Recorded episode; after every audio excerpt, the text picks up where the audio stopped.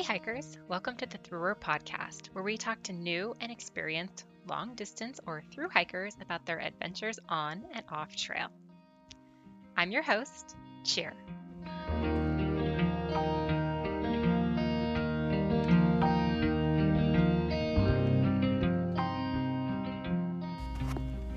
Cheer here reporting from the CDT week 4. So a lot happened in week 4. So I hope you're ready. So week 4 was from Doc Campbell's to Pie Town, which was kind of a longer stretch. We were planning on 8 days, but as you'll see in a little bit, I made it to Pie Town in 5.5. So the beginning of the stretch was great, beautiful. Like I was saying in week 3, it was just a continuation of the Gila, a little bit different terrain. And a little bit different, like even the color of the rock, like the cliffs were a little different, a little darker. I felt even more that I was on like an alien planet or something, but it was so cool and beautiful. Kind of reminiscent of if you've ever been to Yosemite Valley, kind of like that, where you're in this kind of low area with cliffs on either side. So yeah, really beautiful. I think that I know I mentioned in week 3, there were 57 river crossings in the first part of the Gila.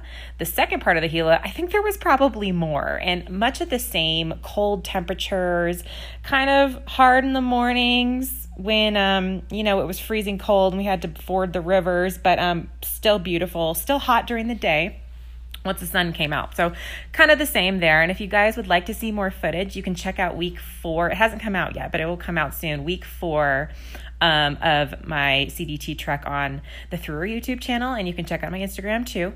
But yeah, just beautiful, beautiful scenery. So that was definitely a reward. We didn't have to worry about water carries, obviously, through that section. We were in the Gila for 2 days out of the 5.5 that I hiked into Pie Town. So 2 of those days were beautiful. A lot of hot springs. I didn't mention this before, but yeah, tons of hot springs around the area. So that was kind of nice to just like dunk my feet in when they were cold. Very pristine too. I'm from Southern California, so we do have hot springs out in that area, but there's so many people around that you can never really get a hot spring to yourself. So these hot springs in the Gila were just so pristine and such a treat to just like dunk my feet. And I wish I had more time to just kind of totally soak, but we had miles to make, so just dunked my feet in. So yeah, once we left the Gila, which was kind of sad, it was kind of sad, but also like, I guess I should mention this too. The terrain at the second part of the Gila was a little bit tougher to navigate. So the first part of the Gila in week 3 was easier with, I mentioned the cairns and just like a kind of an easier path to follow. But the second part was a little bit more difficult, more bushwhacking. We got off the trail a lot. So that's something if you're a CDT hiker, maybe just be aware of the second part of the Gila section. Into Pie Town is a little bit more difficult. So, but even still, very sad to leave the Gila. And then came the longer water carries again. So carrying anywhere between 3 to 4 liters at a time, lots of cow troughs and that sort of thing, which isn't always pleasant, but at least it's water, right? So yeah, once we left the Gila, it got pretty kind of more flat. It was kind of flat in the Gila too, but I guess maybe more exposed is what I mean. So right after the Gila, we hiked out and got to this lake called Snow Lake, and that would have been a great water source, but apparently there was like a poisonous algae that was growing, so that wasn't an option for us. So we kept hiking into more windy area, very exposed, not many trees. It's kind of interesting, like in New Mexico, the different terrain that you go through in a matter of miles. So right after the Gila, it was very exposed, not many trees. And then I could see in the distance, there was like a forest. So we kind of booked it to the forest. There were some steep climbs in there. So got to the forest, spent a couple days in the forest area. And it did get very cold. It snowed on us. So we were hiking in a snowstorm. So that was kind of neat to experience. I've never really hiked in full blown like snowstorm and there was like lightning, and luckily it was kind of far, the lightning was far off, but yeah, it was a cool experience to hike through the snow, and a lot fell while we were hiking, so much that like when I was walking I could hear, you know, the crunch of the snow under your feet. So yeah, it was quite a bit of snow that fell, which was cool to experience. So and hiking into Pie Town, there are a couple different routes that you can take. So there was this blue route and then the red route, which is the official CDT. So the red route was a little bit more off of dirt roads. It was an actual trail, but then there was like, I think, a 14-mile road walk at the end. And that's something I needed to consider because the blister that I mentioned that I got in week 3 or week 2, I didn't want to relive that because I think I got that really bad blister from the highway walk into Silver City. So I actually was more considering the blue route, which is more dirt road, but there was really no highway walk. So that was kind of a benefit. And also I needed to consider the water situation and it looked a little bit more sketchy on the red route. And so what ended up happening was I decided to take the blue route, which was also a little bit shorter. I think it was like 10 miles shorter than the red. And then Snickers wanted to take the red route. So we parted ways.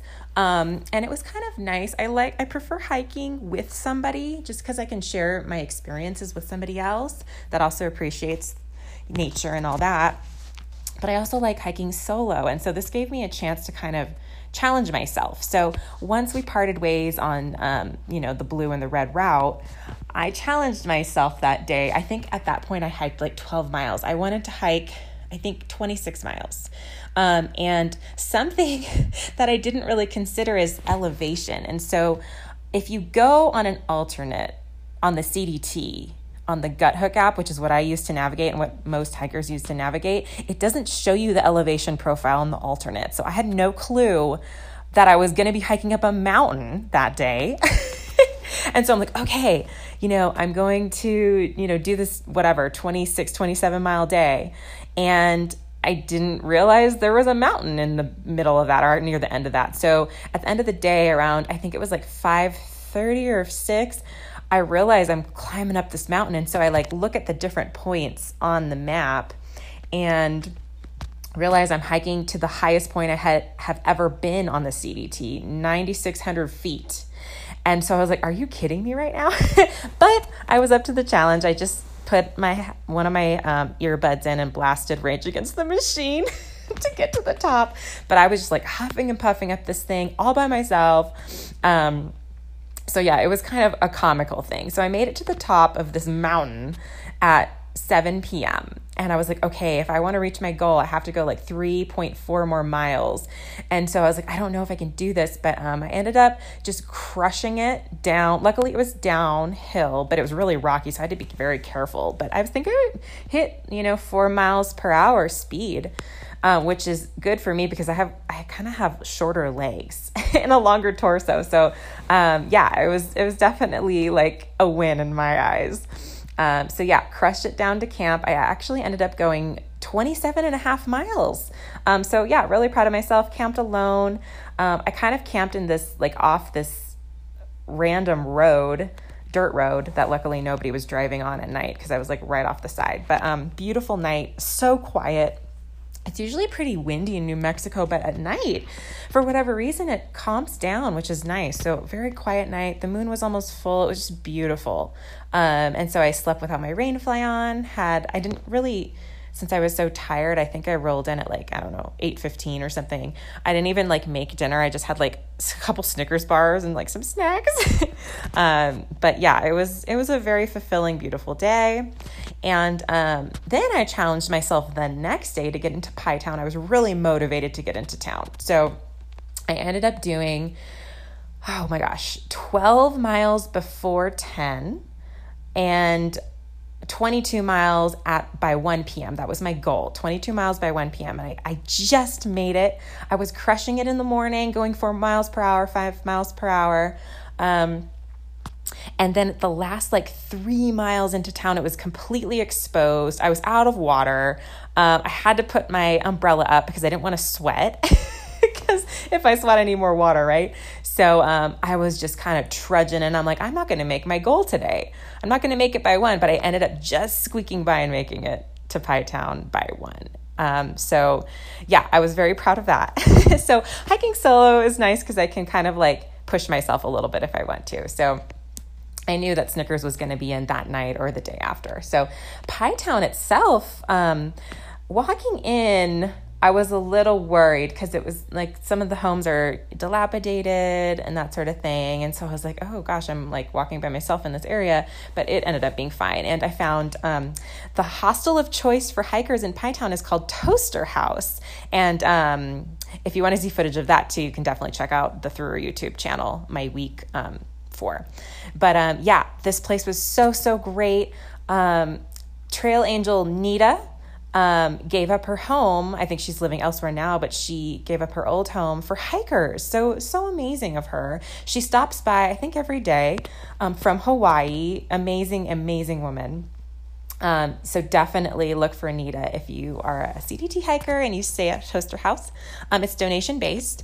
And it was amazing. Jefferson was kind of the host who was there all the time, and he was so great. He was like my new BFF. I helped him cook for the hikers because I love doing that. So there was a bunch of fresh vegetables there. People come by and donate food. So there was a ton of food like in the hiker box and just to cook for everybody. So I took advantage of all the fresh vegetables, and somebody dropped off like a ton of salad, like heads of lettuce, organic. So I just like went to town with that, made like tuna salads with one of the other hikers named Anvil, who's hilarious, helped me out. He's like the spice king, and I'm not really good with spices. So I like chopped, I did a bunch of chopping and like cooking and stuff, but he was the one who like spiced up the food. So it was really fun to have a couple days to just kind of cook, because that's something I miss when I'm on trail is I miss baking and cooking.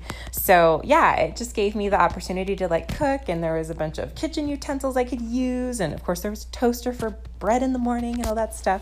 So anyway, had a great experience in Pie Town at the Toaster House. And also there were so many hikers coming through. So it was just like another kind of like Doc Campbell's, another reunion, meeting new hikers too. So I was there for 2 Neros and a zero. So I was there for quite a while, 2 nights technically.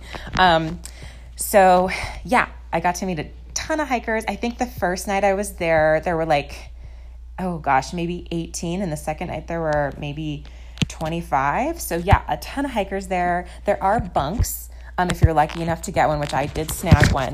And then you can also camp outside in the backyard. So yeah, very picturesque place. Hikers have left their shoes kind of on the wall. There's like a whole wall of shoes that hikers left. So and then there were baby kittens there too. So yeah, it was just a really great experience. I think that might be the only kind of cool hostel experience besides Triple Crown in Silver City that I'll probably have on the CDT, at least in New Mexico.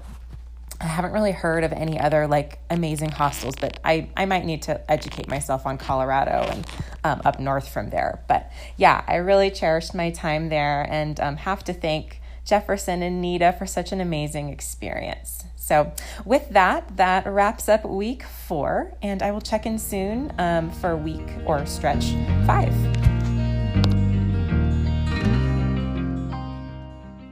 Well, that's it for my update for this week. Stay tuned on this podcast for weeks to come, and you can also get some visuals on our YouTube channel. It's a Thruer YouTube channel, and the link is in the show notes for that. And if you'd like to get involved with our community, you can start at our website. It's www.thruer.com. That's www.thru-r.com. And on our website, we have links to our social media, our YouTube, our Instagram, our Facebook group. And we also have helpful resources on there if you're planning a thru hike yourself. We have a Strava group where you can train with us. There's a list of our events that are coming up, and we also have our trail team landing page on there. And if you're loving these new episodes that are coming out, feel free to rate and review our podcast. It really helps with visibility. Thank you so much for listening today, and until next time, happy hiking.